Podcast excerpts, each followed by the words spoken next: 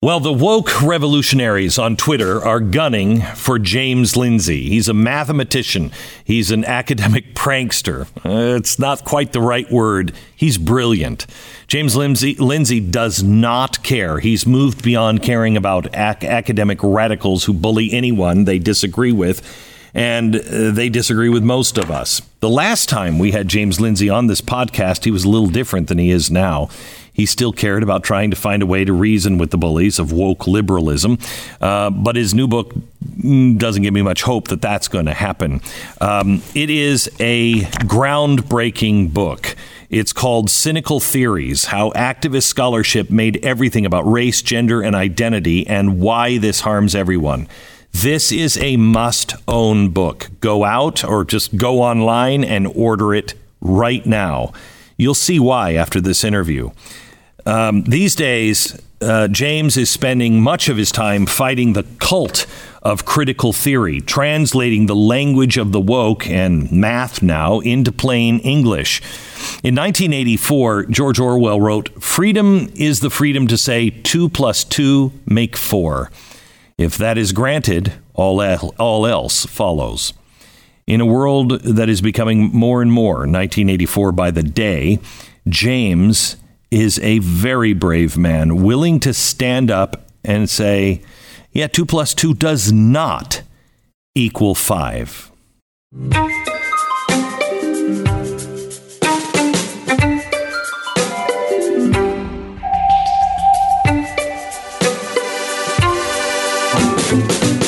So, James, I, I want to really concentrate um, on the book, uh, Cynical Theories because I don't think people, and we've talked about it before, I don't think people really understand what's happening. Um, they're being duped by a lot of things. Um, and, and really, in a way, you know, in America, it is always this way. Our Achilles heel is, I think, our willingness to just live and let live and, you know, just let people, and I don't believe that, but that's okay and we're in a different time now. Um, they've used that against us. And now we're just at the very beginning of seeing how dangerous and literally deadly this will be. Yep, that is that is a correct assessment. This is um, this is not a ideology that we're, we're looking at with everything going on, as we Southerners say, everything going on now.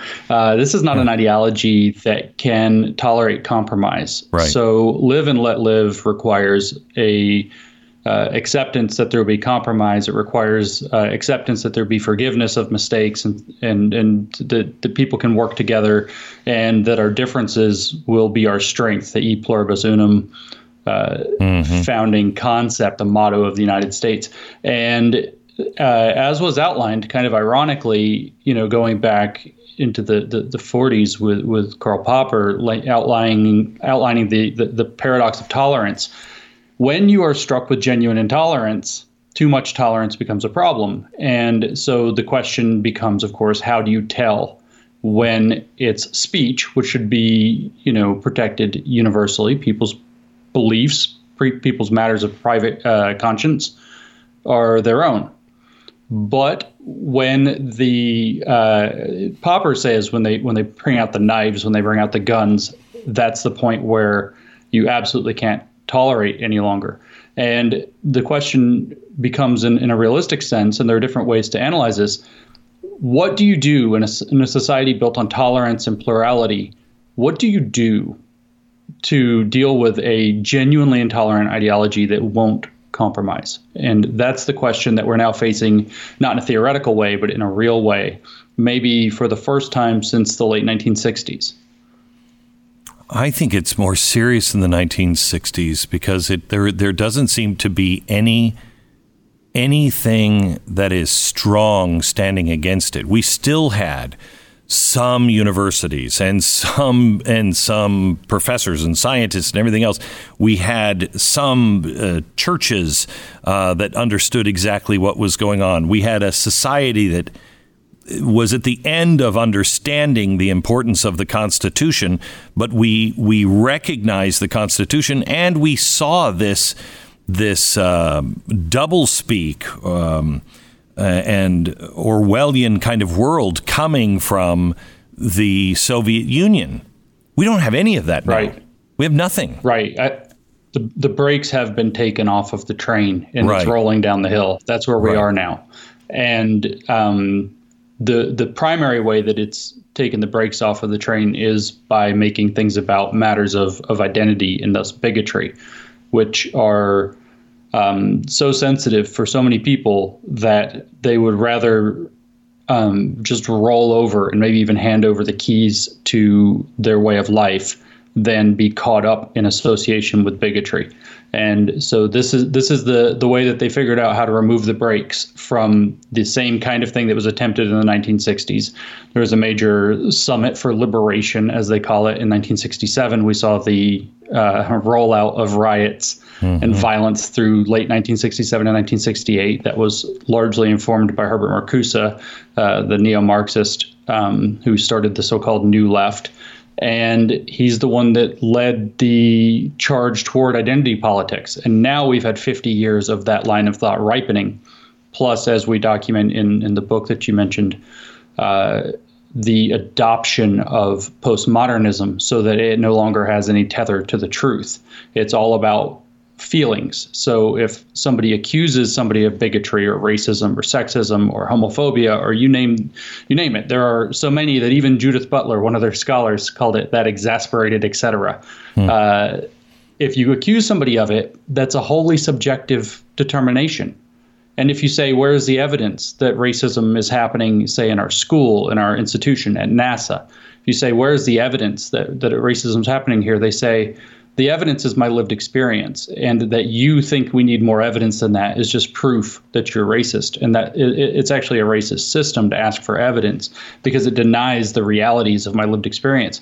And by having moved the entire question into matters of lived experience on something as sensitive as bigotry in our society, which tries to be open and tolerant and and pluralistic and, and welcoming and inclusive and diverse, they've removed the brakes from the train that, that would drive the revolution.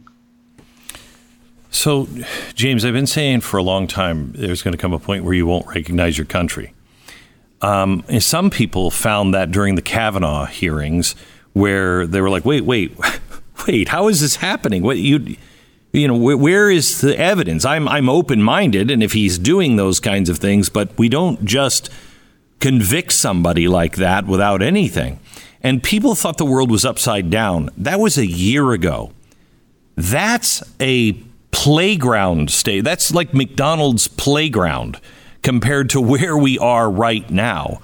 I can't even imagine 12 months from now. Um, are, are, you are you seeing any slowdown? Is there are there and we can get into these. I know you have a great answer for how to fight it, but are you seeing anything on the horizon that makes you feel better that maybe we're going to slow down on this? I see a grassroots movement waking up.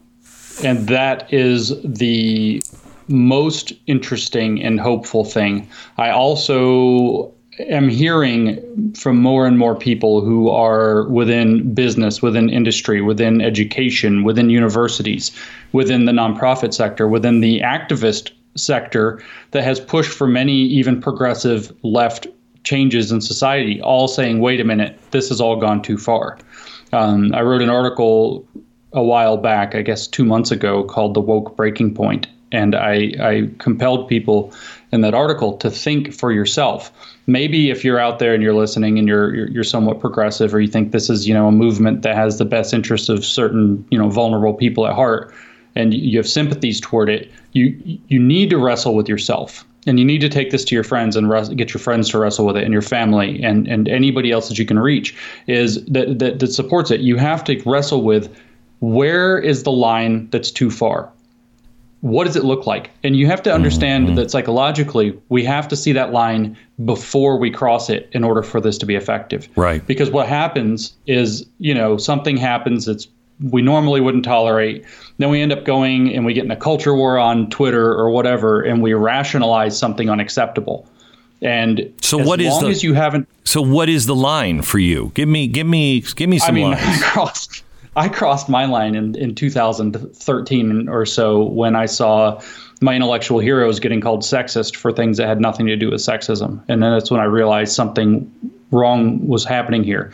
And when I asked questions, I got the academic literature uh, a sociological, they called it, but it's not actually sociological definition of systemic sexism than systemic racism. And I said, well, here we have two definitions. Why are we not trying to be clear? Why are we muddying the water and using these like they're interchangeable when they mean different things? And for me, that was my breaking point. And that was that was seven years ago. Uh. Uh, Kavanaugh, I actually heard from somebody yesterday that the Kavanaugh hearing was his breaking point. When he saw that, he said that that that's it. A lot of people though not many on the left, when Donald Trump was elected and we saw the emergence of a so called hashtag resistance, and we saw marches for abstract concepts like women. And with with no particular policy goals in mind, with no particular, just a women's march. Right. For what? To, to resist Donald Trump and his existence. And then, the, particularly, I've heard many people say the movement of, quote, not my president, where all of a sudden a duly elected president, according to the uh, Constitution, was considered illegitimate right. based on who he was. That was a lot of people's breaking point. Um, the recent, I've heard hundreds, if not thousands, of people that the recent, you know, month or two month long fracas on Twitter over whether two plus two equals four or five was a lot of people's woke breaking point where so, they said, okay, if they're willing to throw out objective truth, that's too far. Yeah that's too far. So even basic mathematics, science. Um, I shared a thing on on Twitter this morning. Uh, it's actually old. I've seen it before about a project to decolonize light, saying that the way that we've studied light has been wholly from a scientific perspective, and other perspectives on light aren't considered legitimate as science. and so we have to decolonize light. And this is real. This was funded, I think this is Canadian, um, but it was funded by their government to to support this line of research. And so when people see things like that, or when they see uh, Dr. Ibram Kendi, the How to Be Anti-Racist yeah. book author, getting invited to speak at NASA recently, last week, that was too far for some people. When they see today, Jack on Twitter announced that he's giving Ibram Kendi and his uh, Anti-Racist Policy Institute at Boston University $10 million.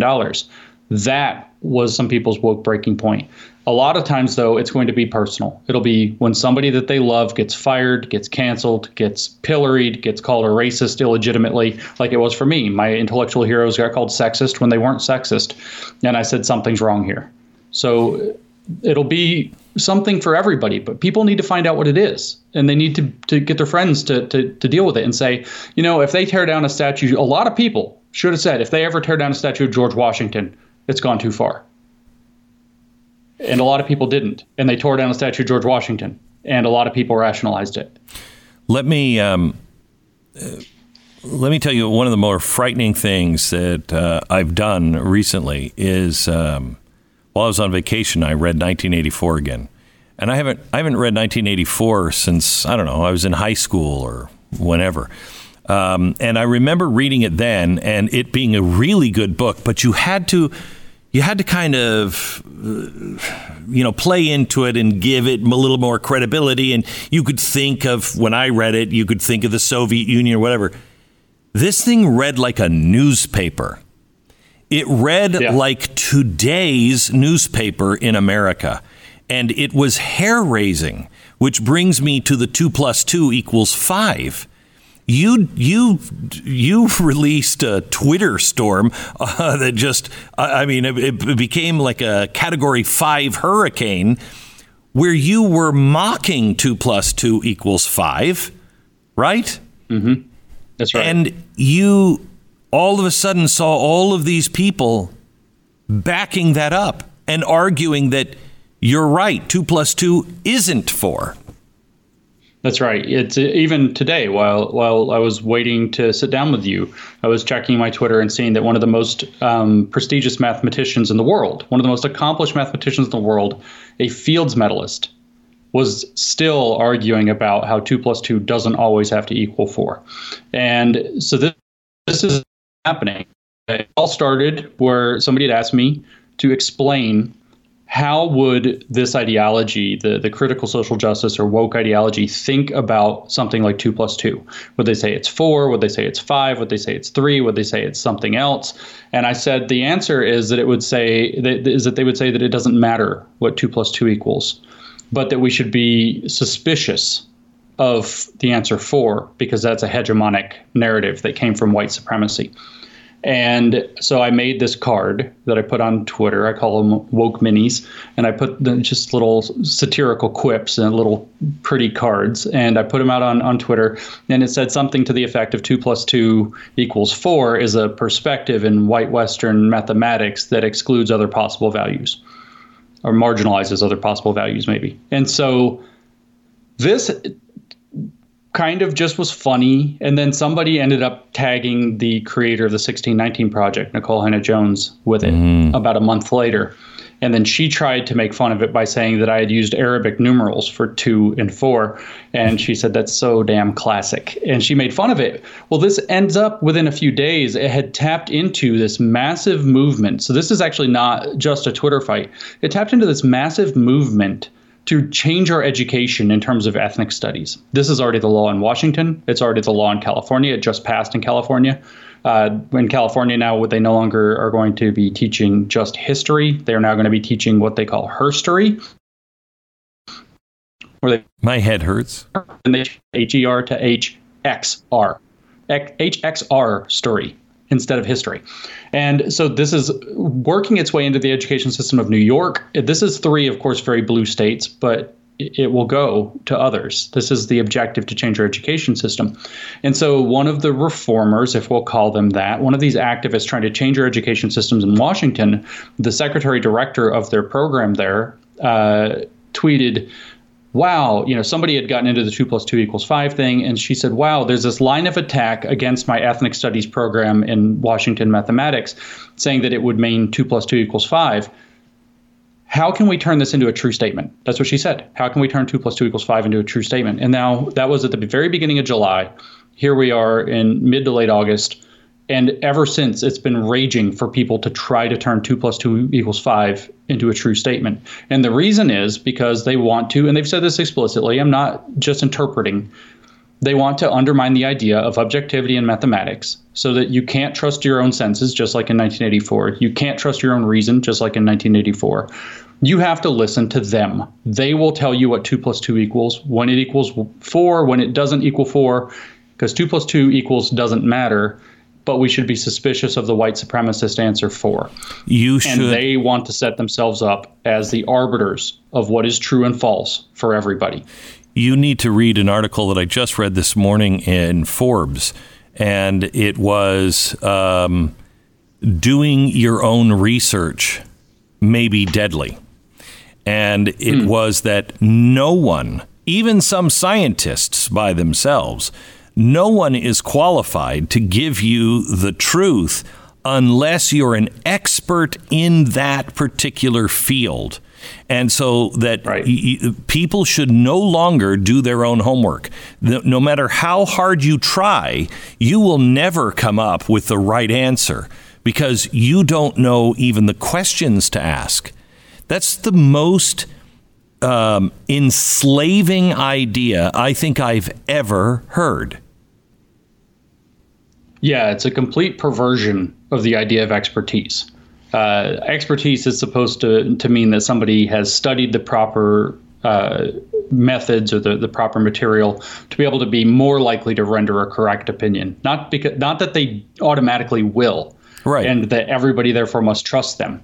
Uh, the the liberal principle, meaning philosophically liberal, like our Constitution, when applied to knowledge, is that we have checking of each by each. Mm-hmm. Science works because anybody, anybody, it could be some teenager in his basement fooling around with his chemistry set, could overturn the the biggest Nobel Prize winning scientist by saying, "Wow, the experiment says you made a mistake."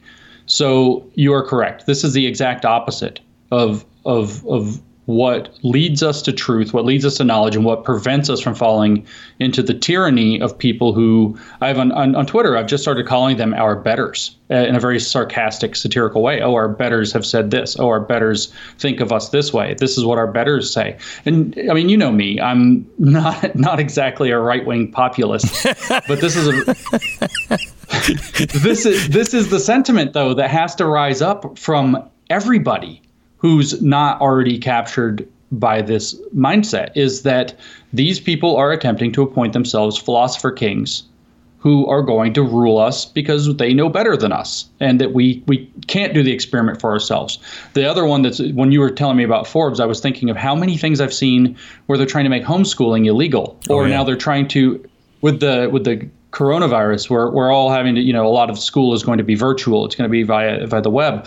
And i just saw just saw an article minutes ago that was talking about how a school system and i don't know where i'd have to actually look into it more closely but a school system is requiring parents to sign forms saying that they won't watch what the teachers are doing with the kids in their own homes.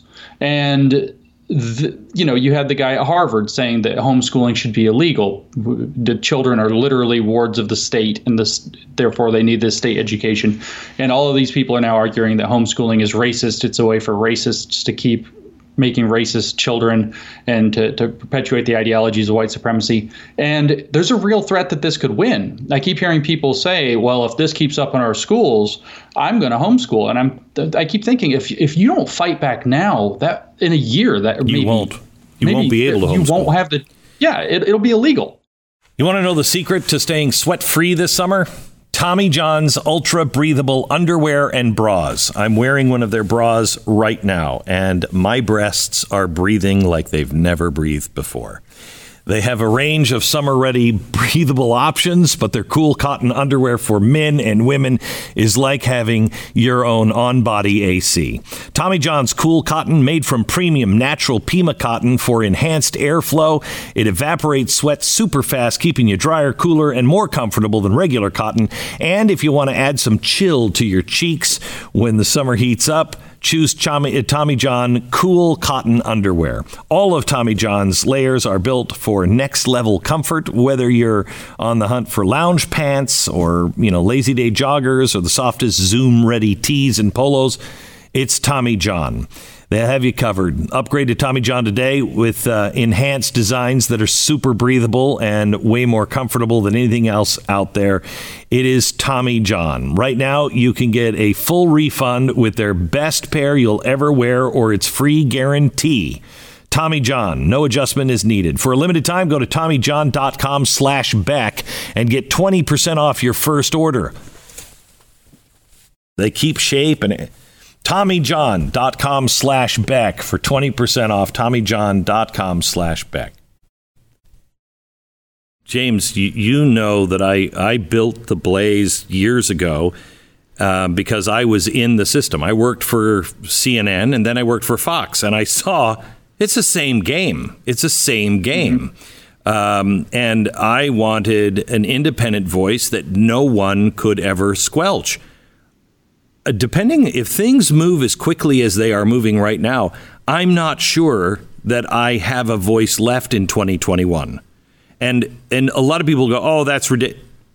I'm not alone in that. I've talked to some of the biggest uh, broadcasters and some of the biggest people on on YouTube and uh, online, and they're all saying the same thing. I'm not sure we're going to be able to say things next year. Right. Yeah. It's it's actually very concerning, and there are very realistic mechanisms. I don't think a lot of people we've been. This is a problem we talk about in, in cynical theories. Is that a lot of people have become comfortable with liberalism, again in the not left right American politics, but the broad constitutional sense, and so they don't. Not only do they not have the ability to articulate clear defenses of what it is and, and reasons that people should stand up for it, they also have come to take it for granted, and they can't think of how a system like ours could become illiberal. Mm. Um, even while while models for such things are are happening in the world today, the, I mean, the social credit system. I don't understand how model. I don't know how people don't see it happening here right now. How are people still duped when people say, "Oh, what rights have you lost?" Are you kidding me? Are you not seeing the handwriting? I feel like a Jew in Germany who's like, I, I don't know, maybe we should get out of here. No, there's nothing to worry about. I mean, this is how it happens. Uh, yeah, I've actually had the same feeling, and the problem is is that all of the Western democracies, of course, not all of which exist in the West, but all all of the, the, the advanced democracies in the world are going to be subjected to this. Yes. Too. They're, they're, it's like There's where no do you escape? run. Yeah. Where can you go? Because this is um, this ideology is uniquely parasitic. It is modeled to it, it is designed to to model itself after whatever it attaches itself to. So if it gets into the Republican Party, it'll speak the Republican Party language and will twist the words, twist the policies, and and subvert. That's actually the term that they use for their their activism, subversion. It will subvert the thing from within. People say, oh, well, there's contracts, or there's the Constitution, or there's the First Amendment, or there's this, or there's that. You change the word, if you change the meanings of the words, then you change the contract without changing a single word in it. You change the meaning of the words, and the Constitution doesn't mean the same thing anymore, and it doesn't it doesn't protect you at all. And so this is what's happening. So when we come back, not to drag back to two plus two, but this was one of the literal, this is the main argument that's being made that two plus two doesn't always equal four is that, well, if you change the meaning of two, or if you change the meaning of plus, or if you change the meaning of equals, or if you change the meaning of four. One person even said explicitly, now this isn't a person of any significance, but one person even says explicitly that if we just allow the symbol two and the symbol four to mean completely different things, or the symbol five to mean completely different things, then 2 plus 2 equals 5 is a true statement automatically. We just change the meaning of the symbols, and then the new the, the statement is it means whatever they want it to mean. But when you, this seems silly and funny or whatever, but it's very serious because if you change the meaning of the words in the Constitution, the Constitution now means something different, and you have no protections left. If you change the meaning of the words in your contracts, your contract means something different, and now you can be held to something you never signed up for. And this is a real threat. And this is actually how this ideology operates because it's so concerned with the power of language that it manipulates at that level and it's able to therefore enter into anything and subvert the thing itself by changing the way that, that, that the language that that whether it's a community whether it's an organization whether it's a company whether it's a government whether it's an individual relationship, how all of the language used by those people, uh, how, that, how that takes on meaning, that all gets changed, and then it has all the power by making you you think in its terms. You know, I used to just think this was, excuse the expression, mental masturbation of mm-hmm. you know of of naming and necessity uh, Saul Kripke wrote, "A wheel is only a wheel because we call it a wheel," and I thought that that's the biggest waste of time. Um, in my opinion, uh, that's a useless mm-hmm. philosophy for me. But that's yes. really not useless anymore. They have found a way to make the naming uh, and the necessity of naming really a powerful weapon. That's right. So that's ultimately what we wrote Cynical Theories to track was how did that happen? Because we know that this, and it was mental masturbation, really. Had this this postmodern idea of putting everything in the, in, in the, the world of language. We take Jacques Derrida and we say, oh, he said all the words exist in discourses, and discourses are kind of like webs of words where meaning is connect. You know, the meaning of any one word is is actually defined in terms of its relationship to other words. So if I say dog, we have to think things like animal. We might think canine. We might think carnivore or omnivore, I guess, for dogs. Uh, we might think. Um, we also have to think plants because plants are not animals. We have to think cat because a cat is an animal that's not a dog. We have to think in terms of things that, that dogs are and are not. So all of the words are in just in relationship to other words, and meaning is completely deferred. You can't say dog and point to a dog and anybody actually understand you. That was the point he was making. And in the same token, you can't read a text and understand what the author intended you you can only understand the, the, the, the, words in relationship to the other words on the paper and in terms of how those words mean something to you. And so you, you, you take that and it, that's his post-structural deconstruction mm-hmm. idea. And so then you take that and you combine that with with michel foucault. Oh power works through everybody and power is generated by what we validate as knowledge and what we don't. And to talk about truth and falsity misses the point that it's politics that decide what's true and politics that decide what's false. And that constrains people and their potentialities of being. And so you had a whole generation of a generation and a half of kind of worthless academics just doing this screwy stuff with language that didn't make any sense. And as you said, it's mental masturbation. And then what happened is in the late 1980s and the early 1990s, a bunch of literally radical activists, properly radical activists who wanted to change society in exactly the way that Marx laid out, figured out how to use those rhetorical tricks to take apart everything they consider to be dominant in society while uh, safeguarding everything they decided to be their own interests. And so they learned how to twist that postmodern language game, which that's what they actually referred to as language games, to their to their advantage for for real effective activism. And so these people, the, this handful of, of activists in the in the late 1980s and, and early 1990s who were deeply informed from the Frankfurt School of neo-Marxism, mm. uh, the black feminists, the radical feminists. These these people who were deeply informed in, in, in those regards figured out how to play postmodern language games to remove the necessity of truth and falsity from their their their work at all. They no longer had to be constrained by the truth. They no longer had an obligation to tell the truth or to, to find the truth or to look for the truth or to communicate the truth. In fact, they were able to recast, and this is famously in a paper by I think her name was Kelly Oliver in 1989. Uh, that that it was no longer a necessity to be concerned with true theories or false theories, but only politically useful theories. And so the idea of true and false following Foucault became political. The idea that meaning cannot be found uh, by pointing to the world, but only in how words relate to one another, gave them language games. They came from Derrida. And the next thing you know, these radical activists, who were the same ones that rose up in the 60s that we were talking about earlier, had the means to take the brakes off the train and run it down the track anyway. So, James, what is the I mean, because it's it's it. You're just making imbeciles out of people. You're you're you're creating the situation that the Soviet Union had, where they couldn't grow a crop, they couldn't make a timepiece that could actually keep time. Um, and when you can't make a timepiece, you really can't do a lot of things. Um, what is the goal of the people? I mean, are they just evil? How did they how do they see good coming out of this? So it's complicated. There are of course one people who are more cognizant of how this is a very explicit kind of revolution in the way that you were talking about.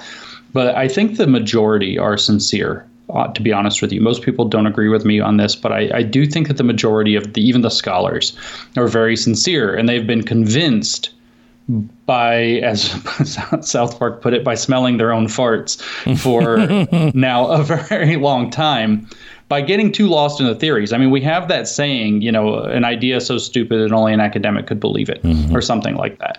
And so they, they've convinced themselves that oppression really did come from the, the system. I hear people all the time who say that, you know, well, I used to think about things this way, and then I studied, say, critical race theory, or I studied even Marx Marxist theory, and then I had to learn to think in systems. And now that I think in systems, I see how it's the system itself that everything has to be torn down. And so they believe that if they can get all of the problems out of the system, if they can unmake the problematic system, that the utopia is sure to follow that everything all the they, they they believe that the problems all the problems of society come from the fact that dominant groups create the problems they've completely lost the lost all perspective of, of, of anything else and i think that the majority of the people doing this are in fact in some sense what would be called useful idiots they don't realize mm-hmm. that their mm-hmm. theory is bad they don't realize that there's a giant non sequitur. It's the same non sequitur, but in a different context that Marx had.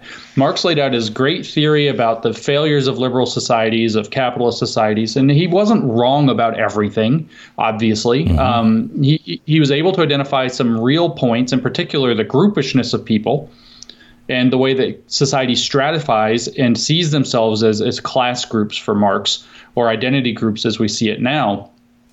And that this has real meaning for people and they, they act in that way. But his belief was well, if you just wake everybody up to this, everything will be perfect. And there was no mechanism by which that was supposed to work. There was no actual economic theory that would explain how this is supposed to work out in practice. And so then what you get is people who have to start denying the truth when it doesn't work, right. then to get increasingly brutal to force people to go along with it. And then, as you pointed out, to make them dysfunctional. To make them, they don't have timepieces at work. I talked to a systems expert, if you want to talk about systemic things, uh, a, a, systems expert recently who was telling me about his own research. One of the things that he had done uh, years ago without any knowledge of this particular question was what happens if you just desynchronize you say you have a functional organization you did a computer model and you just desynchronize people's clocks so that on average mm-hmm. people are, are a little bit late to every mm-hmm. meeting they're they miss deadlines by a little bit and then they had built a slider on it and so what happens is that the, the drop off in productivity is not anywhere near as slow as you might think it is. You slide that thing a little bit, you desynchronize people a little bit, you take their timepieces away a little bit, and productivity drops off a cliff. And he said you don't even have to go very far, and actually the entire the productivity of the organization falls to zero very very quickly. Wow. The, the, uh, the entity cannot function just by desynchronizing people to a relatively small degree. So when you talk about building timepieces that don't work, or as we hear about it now, you you can hear about decolonizing time. Or you can hear people literally in the state of Washington and then their government who are on video saying things like keeping to a schedule and a meeting agenda is literal white supremacy coming out of my mouth. It is now a I think this it was on the I don't remember if it was on the list the Smithsonian published or not, but they had that horrendous list of things that were white oh, supremacy. Yeah. But it's very common now to see punctuality is a vestige mm-hmm. of white supremacy. But well, I remember. I have to tell you, falls apart. I remember. I don't remember what city it was in, um, and I remember telling this story back then. I used to do, believe it or not, at one point before the world got so serious, I was actually I did comedy, and um, uh, we went to this big. Um, uh, you know, Fox Theater or whatever it was in this southern city. I grew up in the Pacific Northwest, so uh, we didn't have the busing. We didn't just we just didn't have that problem, um, and uh, so I didn't really understand it. And I remember I walked up and I was talking to the sheriff of the town. I think the mayor of the town was there, and the person that was running the theater, the general manager of the theater. And I we, we just chatted for a while, and I said. Um, I gotta uh, I gotta go. And uh, I looked at the theater manager and I said, and we really like to start on time, eight o'clock, eight o'clock, seated or not, we start. And they, they all laughed, and one of them said, "Well, you're on colored standard time down here." And I, I couldn't even process it. I was like, "What color? What?" Mm. And then I realized, "Oh my gosh, you're talking about black people." You're, I felt like I was in yeah. heat of the night or something. This is yeah. this is exactly what the Smithsonian put out. It was it was yeah. just reverse racism, and that's what's happening now in California, where they're trying to take away that you can't discriminate based on race. They believe right. now that the only way to reverse discrimination is to exact is to do that reverse discrimination and discriminate against those who they say are racists. This, right. is not progress. That's it takes you back right. 400 years. Right, and so you can even we mentioned Ibram Kendi, uh, the how to how to be an anti-racist guy, who's now bestseller lists all over the place. Is speaking to NASA, just got a huge grant from Jack at Twitter, and uh, he explicitly says in his book, which many many people have been compelled to read now, he explicitly says, explicitly says that if if anti-discrimination creates unequal results then it's racist. And if discrimination creates more equal results, then it's anti racist. And that's the impetus behind what's going on in California. You have literally people saying we need to start discriminating. And they can say some nice thing like, oh, well, we just mean something like affirmative action, which you could say is a positive discrimination. Mm-hmm. We're gonna we're gonna we're going to discriminate in favor of certain groups to try to help them out. But because I mean, what does this turn into? You know, there are only so many spots. It's not to say that everything is zero sum, but at some level, this does require negative discrimination against other groups. And you see this very vividly with the now, it was at Harvard, and now there's a much bigger scandal about Asians at, mm-hmm. at Yale. Mm-hmm. And then Yale comes out and just like, yep, we're going to keep doing it. You know, Justice Department, whatever, we're just going to keep doing it. And it, it's it's astonishing because there's now the uh, I, I cringe to call it intellectual, but there's now the intellectual architecture in place to justify the unmaking of one of the crowning achievements of American history, which is the Civil Rights Act. Mm-hmm. Uh, and it's like you said, it's it's like you fell back into the heat of the night. I felt the same way when I was watching the video of this meeting I mentioned in, in the Washington State Equity Task Force. So this is again state level. This is not a legislative body. This is a administrative state level body that it has been installed. It, it, exists, and they literally were talking about how if people, you know, somebody came in late to the meeting, we need to we need to pay attention like they would do in South Africa, and we need, you know this kind of slow speech we would do like in South Africa, hey, how's your family? Let's chat and catch up for 10 or 15 minutes. Then we'll catch you up on what happened in the meeting and we'll delay everything 30 minutes. Know, she said, well, you know, we need to really work on kind of like South African time. And it's just like, holy crap. What in the world is i mean i saw that in january. I was in a hotel and somebody sent it to me at you know it was like 12:30 and I had to give a talk in the next the next day. And it's like I just couldn't stop watching this in boring administrative meeting. I just stared at it for nearly an hour. I couldn't stop watching it. Just aghast. And that was in January. And now it's like oh yeah that's normal. Uh, that's just how things are now. And so, so it, what is, what what for instance, um, in the book, you talk about, um, you know, the fat theories. I think that's what you call it, fat studies.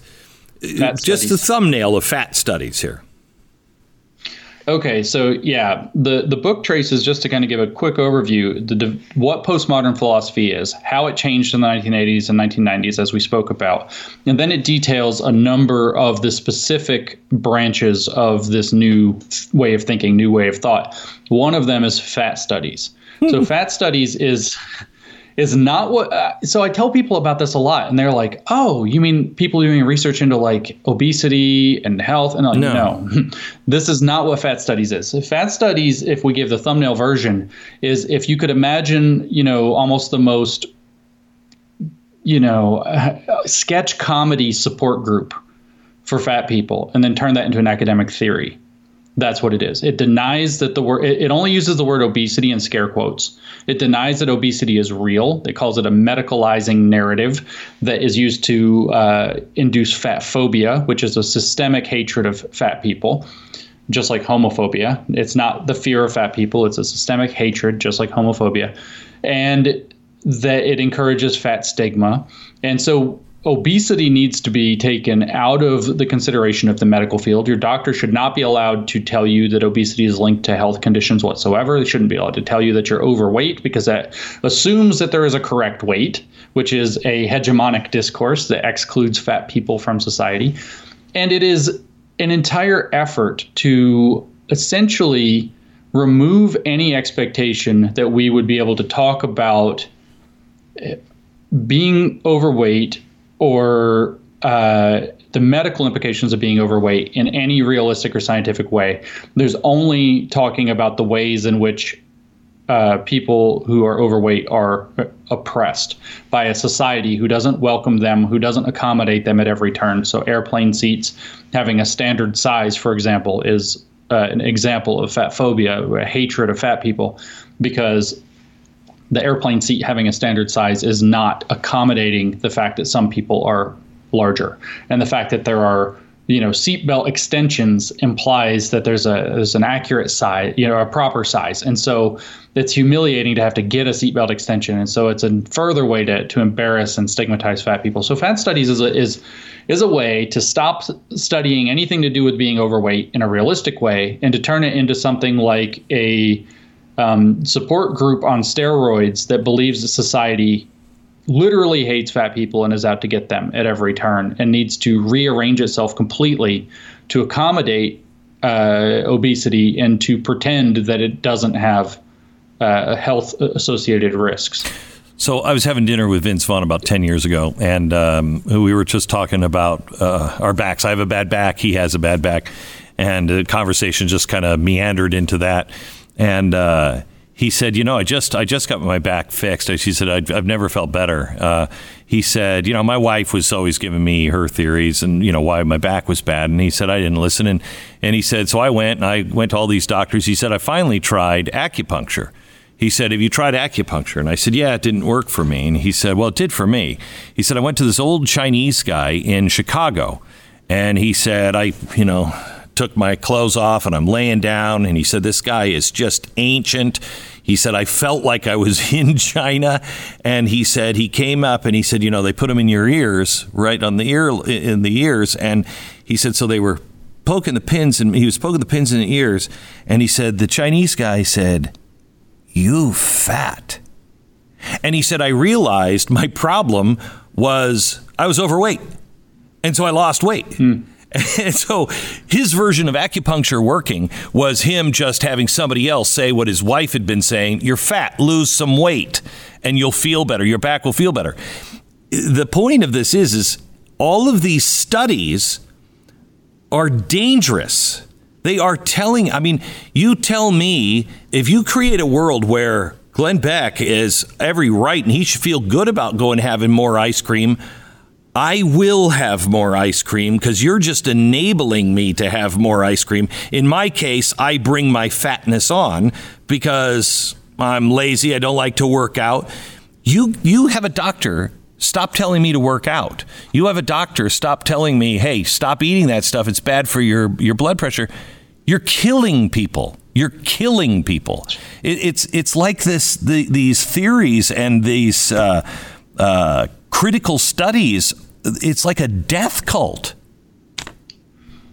It, it is in, in certain regards. Within fat studies and disability studies in particular, the, there are direct health implications. Direct health implications. So and we it, can talk about. And it causes us to deny as well. Like for and I don't know if you've heard of this, I'm sure you have, the people who say they're born handicapped and they're born with only mm-hmm. one arm, but they have both arms. And in Canada, they were debating on whether or not doctors should amputate arms, perfectly good arms. No, man, that's a psychiatric issue. You have two arms. That's right.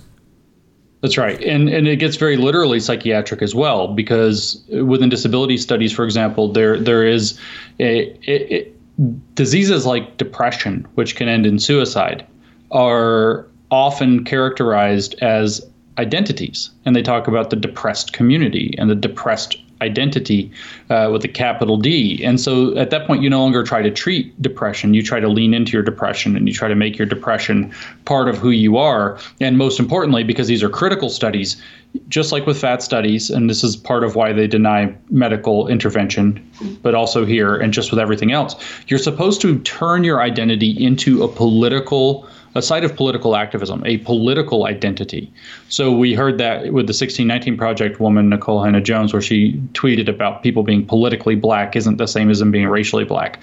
We have politically fat. One of the things when we did our our grievance studies uh, fake papers, we wrote fat bodybuilding, and it was based off of reading in the fat studies literature. Somebody said that it, it takes time to build a fat body. It takes even more time to build a, a politicized fat body. And I thought that's just the funniest thing I've ever read in my life. and so that's where fat bodybuilding came from. And so, but this is true though. So now you're supposed to adopt your identity as a means of politics. That old saying, the personal is political, is taken to the absolute extreme. And the point is to do radical identity politics where you claim that the system is hurting people with my identity. it's an extreme example, but it's true. This actually, um, within fat studies, for example, and it also shows up in disability studies, the doctors encouraging people to lose weight or if we invented a, a, weight loss pill, of course, every pharmaceutical company in the world would love to invent this, that causes people to get to their, their ideal weight if they just take this pill. Within fat studies, the such an invention or even the advice of doctors is is, is construed as, as encouraging a fat genocide because it would make it so there are no fat identities any longer. You see this with the impetus to cure certain um, disabilities, most frequently deafness. It's a deaf genocide to, to give people, say, cochlear implants or other implants that would allow them to hear when they're deaf. And so this is this very warped mindset where the identity politics and the uh, the the cultural identity of of everything becomes the most important factor, and reality becomes basically irrelevant.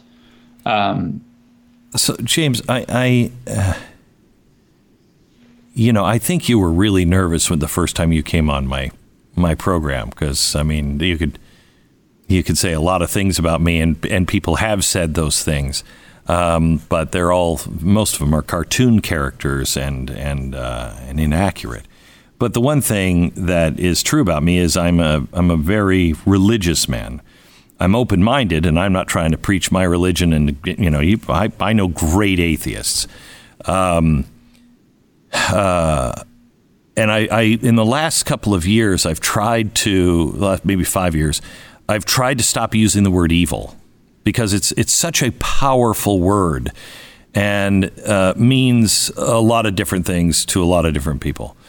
And I think we've just gotten so cavalier with that with that word. Um, however, if you just categorize evil as just destructive, intentionally destructive to the wellness of a species, a planet, whatever, I can't find another word to describe this. I mean, I just. That's right. It's just evil.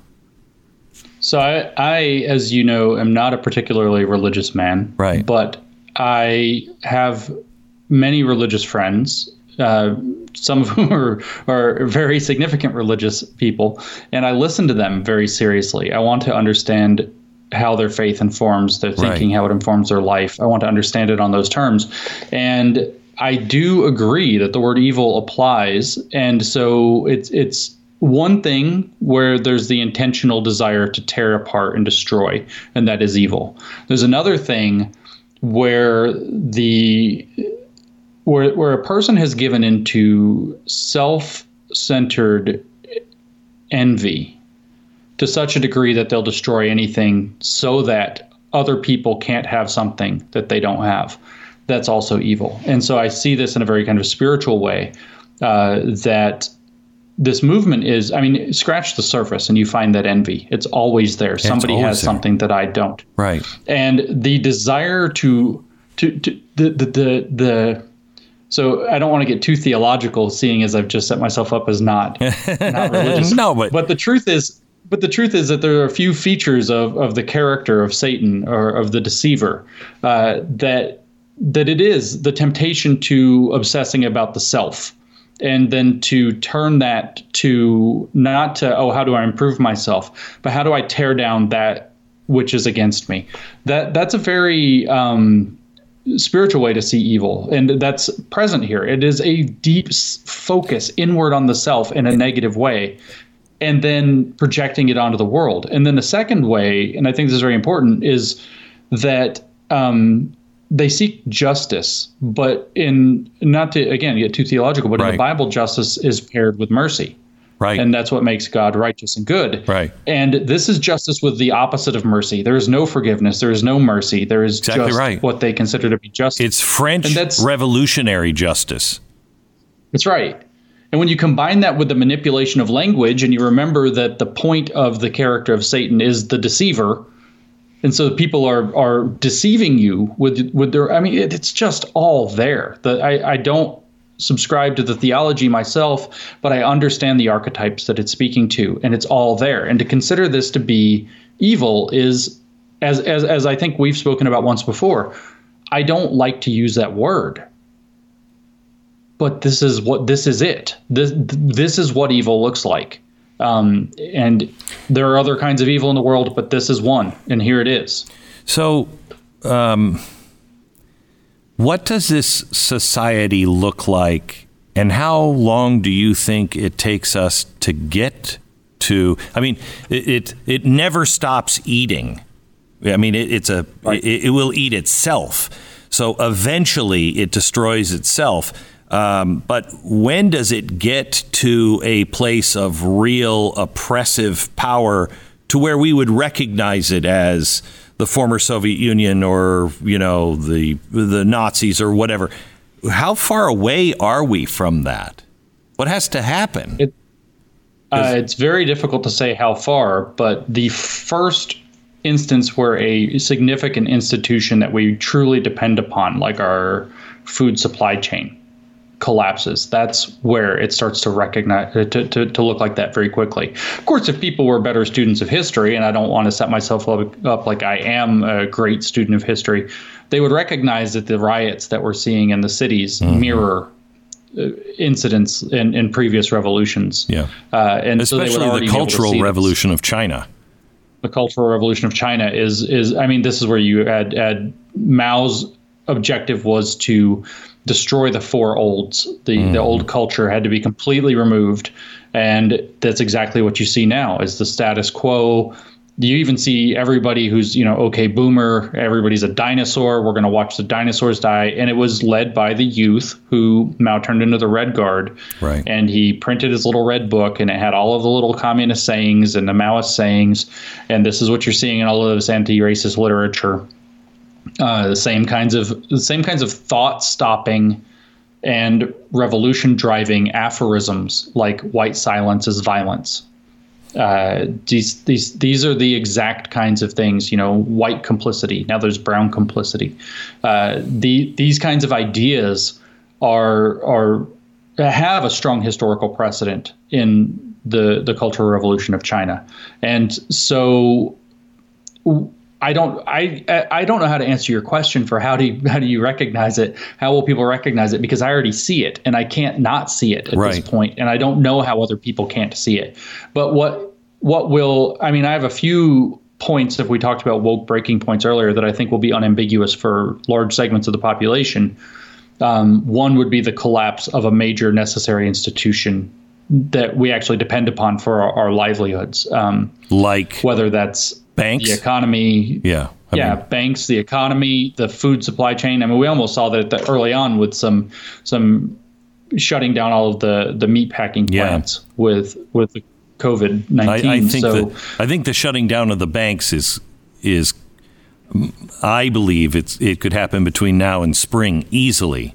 It might take longer than sure. that, but it could happen tomorrow. It could happen, you know, at That's any time. It could happen very soon, and it, it's very difficult to make predictions about how soon that will be. But there are certain things. Another sign, and I don't know what form this will take as far as getting people's attention I predicted from the first moments of the riots breaking out in Minneapolis after George Floyd died. I predicted that the sign that would tell the majority of the public that it's time to wake up would be one of two things. It would either be literal marches on the suburbs where they're trying to do, you know, the disruptive nonsense there in people's homes, or, and this was the more poignant one, police officers swinging from trees. Uh, and, in, a, a literal lynching.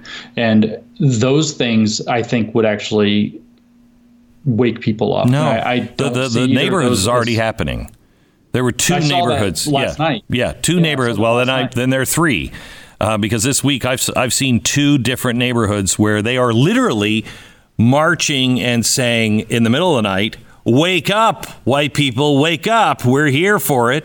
Another one I saw was the this poor family was just out barbecuing, and a white family, and this group was just talking about how they're going to take their house and they're racist and and the kids were just standing there, and I thought, how how how do you how do you feel comfortable? How much longer do Americans stand by and take it?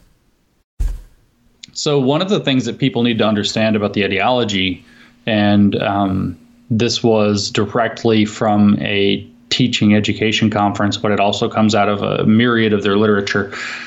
There is actually a statement, there's a concept within their, their literature called white comfort. And they say that the idea of white comfort is that uh, white people are comfortable with the racial status quo, and the next follow up line is therefore anything that maintains white comfort is suspect. Mm-hmm. So, this idea of going around and doing that to make people uncomfortable is core to the ideology. And so it will continue. Anything that makes white people feel comfortable is suspect. And this is this I mean this was this is from Robin DiAngelo who's now one of the yeah. most recognized figures in our, our culture. This is literally one of her ideas. And so this is what's going to continue. And so my question, you know, is actually A, when do we decide that this is enough? And B, how do we decide that it is enough? And hopefully we decide through the law and not through mm. vigilante action. And that's where I actually have the most fear. Um, that I really do hope. And you know, there's a trick here that's being played, and it's that you know the, the they've laid this story for so long that Trump is a fascist.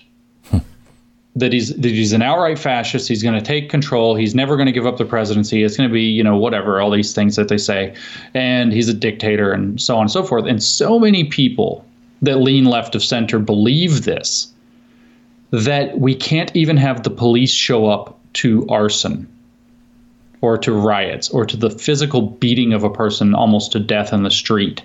We can't even have the police show up because they'll cry, "Ah, the the force of the state is cracking down on peaceful protesters. This is this is fascism in action. Trump's finally enacting his fascism, and people believe it. But people the, believe it. That the, right there is is the issue. The, the the problem with that is is again, it's two plus two equals five. We're being asked to deny what we see. You know, they've made mm-hmm. Trump into this fascist, and, and quite honestly, you know, before he was president, I, you know, I was like, something goes wrong, this guy could turn into a dictator like that. But he has resisted every single call for taking over situations. COVID, everything. He could they were encouraging him to do it. The left was encouraging right. and the states the left uh, states are becoming much more fascistic, and they're denying that that's what fascism is. Uh, and and protecting the protecting just the the average store owner, you know, or yeah. the or the neighborhood. That's now fascist to the left and to yeah. the Democrats. Yeah, they it's a it's just like two plus two equals five in two ways. One is the demand that we deny the re, the reality that we can see with our own eyes. The other is um, the manipulation of language. Two plus two does equal five if we just change what five means, and so or if we change what plus means, or if we change what right. equals means. And so here uh, there's a completely different definition of fascism, which, if you look into it, the definition of fascism that's in operation is a state that functions. that's it. It has police. It has order. It has, uh, you know, expectations that people will follow rules. That's fascism, and that can be traced again to these same thinkers, uh, tracing back into the 1960s in particular. These same thinkers are uh, laid down these ideas and they've been festering for 50 or so years and have turned into this. You do something where you have a social justice dictionary um, that I think is really, really important because there's all these new words and everybody seems to speak them overnight. All of a sudden, everybody's saying this new word, and you're like, "What? What? When did that happen? What? What does that word mean?"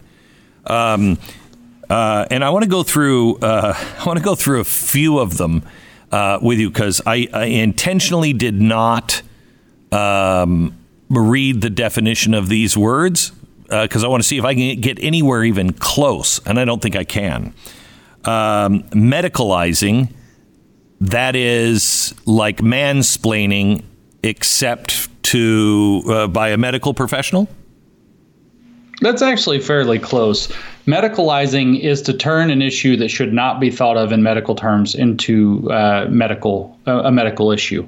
And so you could think of a real example, and that, that, there's a real debate around. For example, addiction. Should addiction be treated as a social issue? Should it be treated as a medical issue? Is it a disease? Is it what kind of a problem is it? Right. And so to just say, well, we're just going to give people methadone and send them home or whatever, that would be medicalizing the issue and and the, thus missing the nuance. And so there's a real use of this word. And then there's the use as we as we actually mentioned in fat studies and disability studies, where saying somebody is depressed and treating that as a medical issue, or somebody's overweight and treating that as a medical issue, they say that it turns this into a, a, a medical issue when it's really not a medical issue and should not be treated as a medical issue. And then they assert further that this is an an example of the uh, application of hegemonic power, where we believe scientific discourses and don't believe non scientific discourses. And this constrains people and hurts them. So, responsibilize. That is uh, saying that something is responsible that is part of the uh, fascist state or the the the white uh, culture or you're close again. So okay to res- again, this is a term that has a real a real legitimate use. The term in its legitimate use means to make a person responsible for something that previously some other entity, often the state, took care of. So if uh, Social Security went away to sure, responsibilize, yeah, exactly. you you have to now, now responsibilized right uh, uh, the elderly, okay. right? But where we hear these ideas like victim blaming. So somebody has a sexual assault happen to them, and we say somebody were to reply, "Oh, well, what was she wearing?" Right. That makes her responsible for something that shouldn't have happened. So the way that the critical social justice ideology sees it is anything that the system should not be allowing that we then say somebody should take responsibility for. So a more realistic situation is uh, when when maybe on college campuses, maybe just in in broader society, we recommend women self defense classes. Women learn how to learn learn to use a gun. You know, get your carry permit. Learn a little basic martial arts so that you can can be rape safe. That would responsibilize the woman. Now she has to do this extra thing that she wouldn't have otherwise had to do. And if rape just didn't exist because the system didn't allow rape to exist, she wouldn't have to do it. So you've responsibilized her. You've given her responsibility in her life where she shouldn't have to have responsibility. I have to tell you, and again, I go back to evil. Everything this preaches is against everything that we learned was good. It's the exact opposite. Don't have responsibility. You don't have responsibility. My I grew up in a world where take responsibility for your own life. Pull yourself. You you can the world can throw manure on you all the time, but how you react to it is what is going to make the determining will be the determining factor in your life. That's no longer that's nonsense. That's that's white power. Well, I mean, to give you an explicit example of that, you're already hearing people suggesting, and I've heard several people email me about this, say, even in the context of, of their therapy sessions where they've been raped and they have post traumatic stress over their actual rape and they're dealing with it. And then their therapist tries to point out to them you know they say they're raped by a black man. This is a true story somebody sent me. And they're, they're, they were discussing it with their therapist in the context of therapy. And the therapist said well you have to think about the way systemic racism shaped those uh, those people's lives, and so maybe they aren't fully responsible for what they did, and you shouldn't put responsibility on them. That would responsibilize them.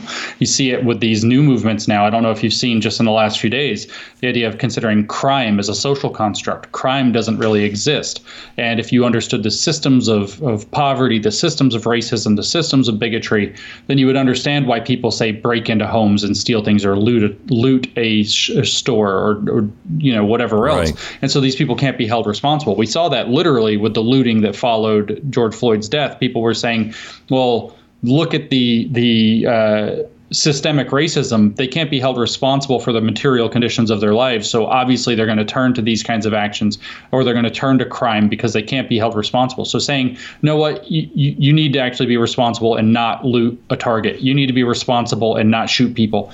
That was also, under this, uh, within the context here of race, would also count as responsibilizing people. And so this taps into literally the defund the police and the prison abolition movements, saying that those people can't be held responsible because racism is what made them into criminals, and that calling them criminals applies a uh, straight out of Foucault, a disciplinary term to them that is socially constructed and unfair and meant to just control their black and brown bodies. This is literally the way they use language and think about the world. So eh, the other the other things are genocide, exclusion, science, fascism, identity.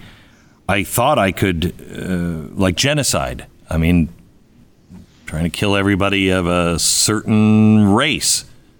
That's not how it's. That's not what that is anymore. Well, it's that, and it's also the idea that you would, in some way, wipe out a uh, cultural identity. So, say, for example, that you were to encourage all fat people to lose weight. There are no fat people. There's no fat identity. That's a fat genocide. Or oh you were gosh. to cure deafness. That's a deaf genocide because there are no deaf people and no deaf culture.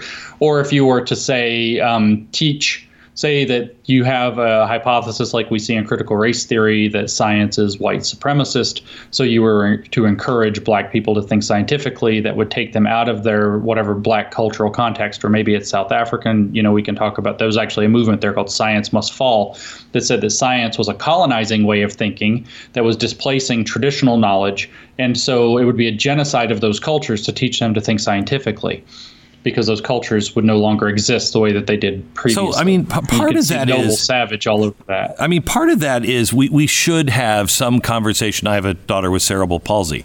I wouldn't wish that on anybody. Um, uh, however, she's changed me. She's changed. She is a remarkable individual because she has it. It is a, a heavy cross that tears my heart out almost on a daily basis. But should we reverse all, uh, you know, birth or genetic defects? I mean, I, as a dad, I say yes. As somebody who looks at issues and it's a way to make you or the people around you better if you if you adapt to it i say no mean, so we should have that conversation, but it, we don't mm-hmm. have these conversations. They just happen. Right. I don't think it helps the conversation. So, I mean, the, there's a simple line where, as so long as somebody is sound enough of mind to have power of attorney over themselves, they should be allowed to make those decisions. If somebody's deaf and wants to remain deaf, even in light of a technology, they shouldn't right. be forced. Correct. To, to take it. And if they want to, to lean into that culture around being deaf, that's perfectly acceptable. And there's a lot of strength and there's a lot of wisdom. And there's a lot of opportunity to learn and learn more about each other in the world in that. And so it can be made into an individual choice, but turning it into a collective choice and then to shame people say if say there was some magic treatment that could could change your your daughter's cerebral palsy and it were to come along and you you brought it to her and said well what do you think? And she was like i want that. I definitely want that. There's nowhere in the universe that it, that it can possibly be right to try to shame her for wanting that. Mm-hmm. but if she also said you know i like who i am. I don't want that there's all it's not appropriate to shame them that way either. There's mm-hmm. only what's appropriate is to give them make the most informed choice possible which means getting to the bottom of, of objective truths about the situation and then conveying those truths to people and then letting them make up their own minds. That's that's the line that's what we grew up with. That's the line that actually works and when you start thinking in terms of collectives, like that she would be betraying the disabled community right. by right. choosing a different life for herself, right. that's horrific. Horrific. Let me. Um, and then um, when you do this with theory that's not even real, I mean, it's even worse. So. Um, let me let me just uh, leave you with some Kipling here. I'd love to get your thoughts on this. Um, sure. Kipling wrote a uh, a poem called "The Gods of the Copybook Headings." It's one of my favorite poems, and I uh, uh, he wrote it after uh, the progressives uh, and the Fabian socialist uh, really moved on World War One, and they tried to make this utopia in Europe, and it just led to all these deaths and. Um, and he wrote it as a warning for future generations. And it's the gods of the copybook headings are the things that we knew were true. You know, you would write, you know, water will wet, fire will burn, God is good, and you would copy those for your your penmanship. Um, and um, let me let me just uh, let me just pick it up in the middle. With the hopes that our world is built on that they were utterly out of touch. They denied the moon was Stilton they denied she was even Dutch.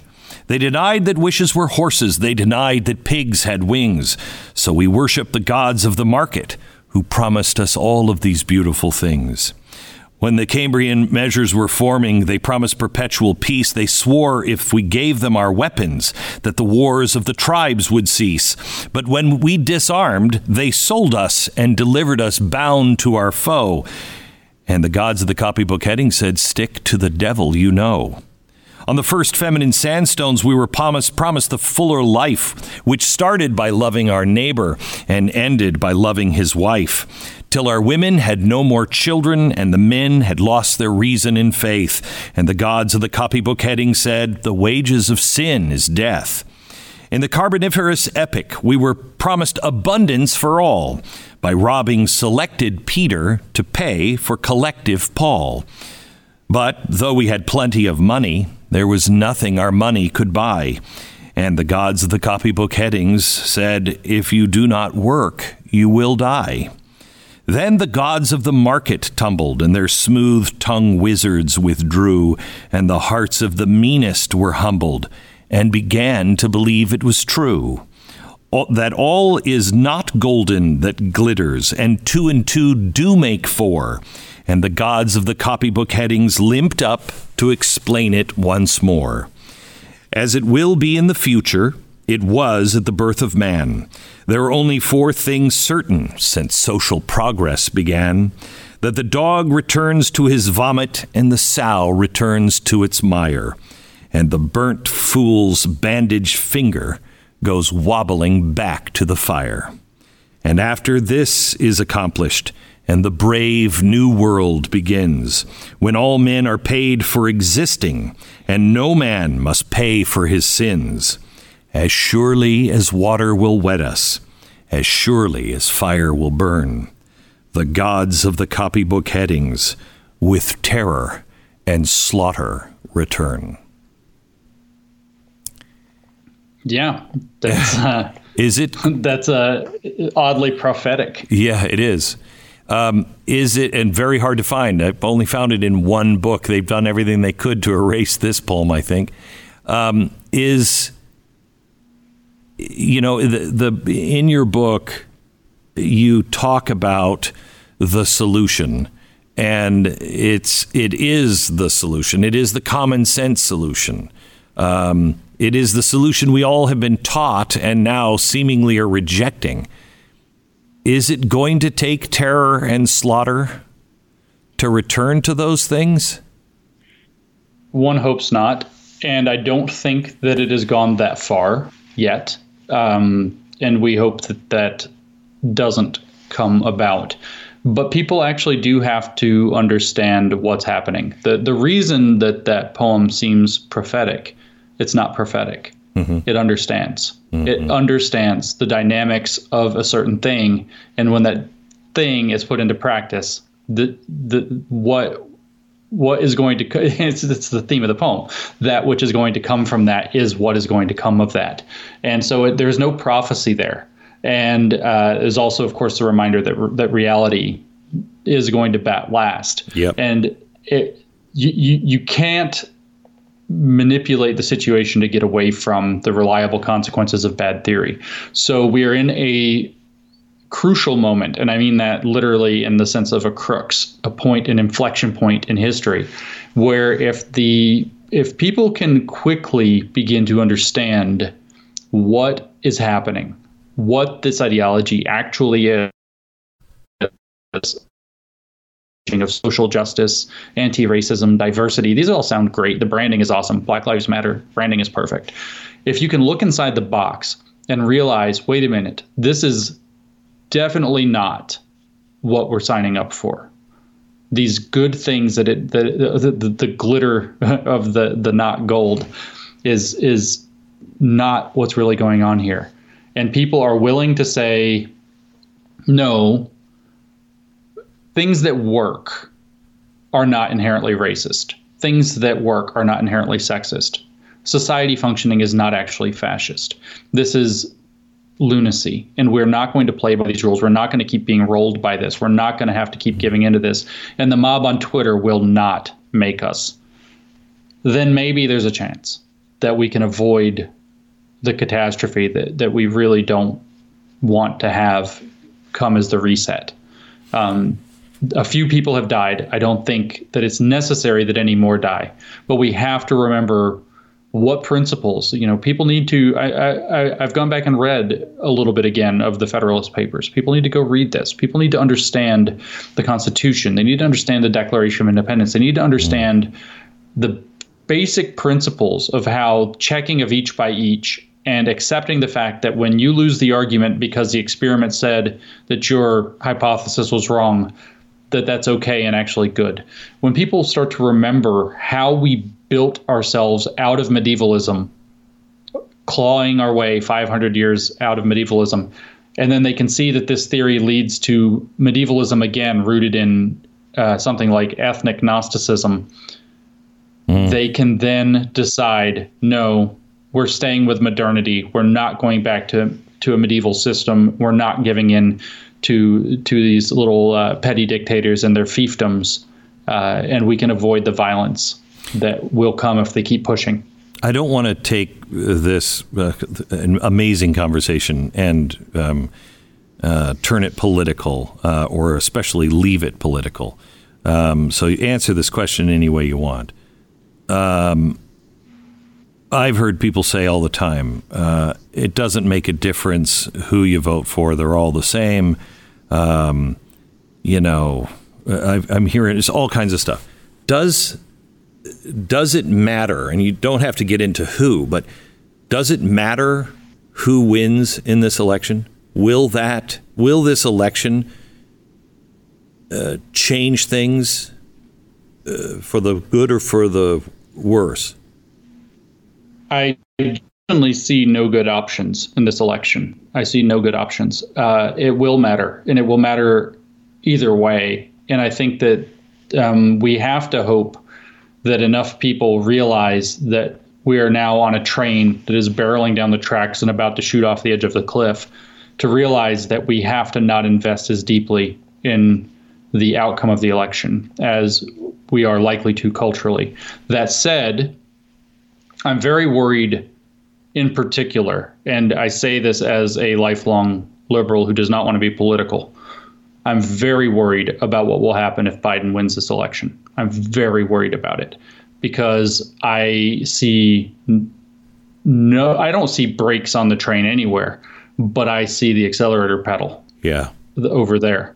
And I don't necessarily even see it in Biden himself. I just, I don't. Um, I don't I, think. I see it in the architecture around him yeah. and the fact that the that most of this ideology operates administratively which is why in some sense it matters and in some sense it doesn't because even under Trump even under any other president if some you know rogue third candidate were to come into the situation and sweep up all of the electoral votes somehow by you know some act of, of thought experiment magic the administration underneath is still the, the the level of like kind of middle management, which is still pretty big at the mm-hmm. federal government, is where most of these changes are taking place. Mm-hmm. And unless that gets straightened out, uh, there's there's nothing good down this road. That said, as much as I hate to say it, one of the two candidates seems to put up resistance, and one of the two candidates seems to accelerate that process. And I'm horrified.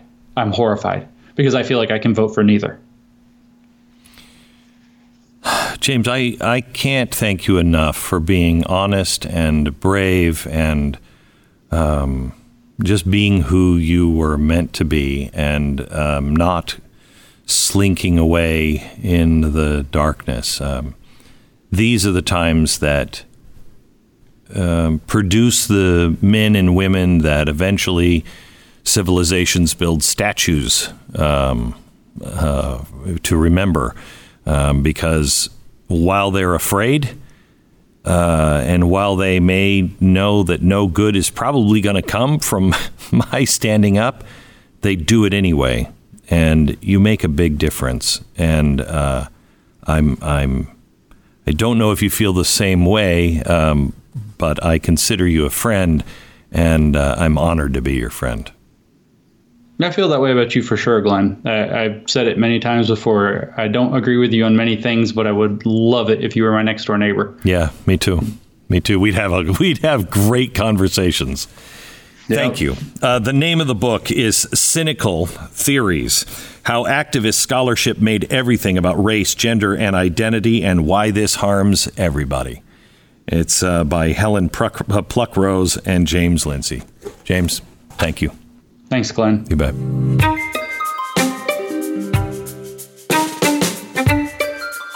Just a reminder I'd love you to rate and subscribe to the podcast and pass this on to a friend so it can be discovered by other people.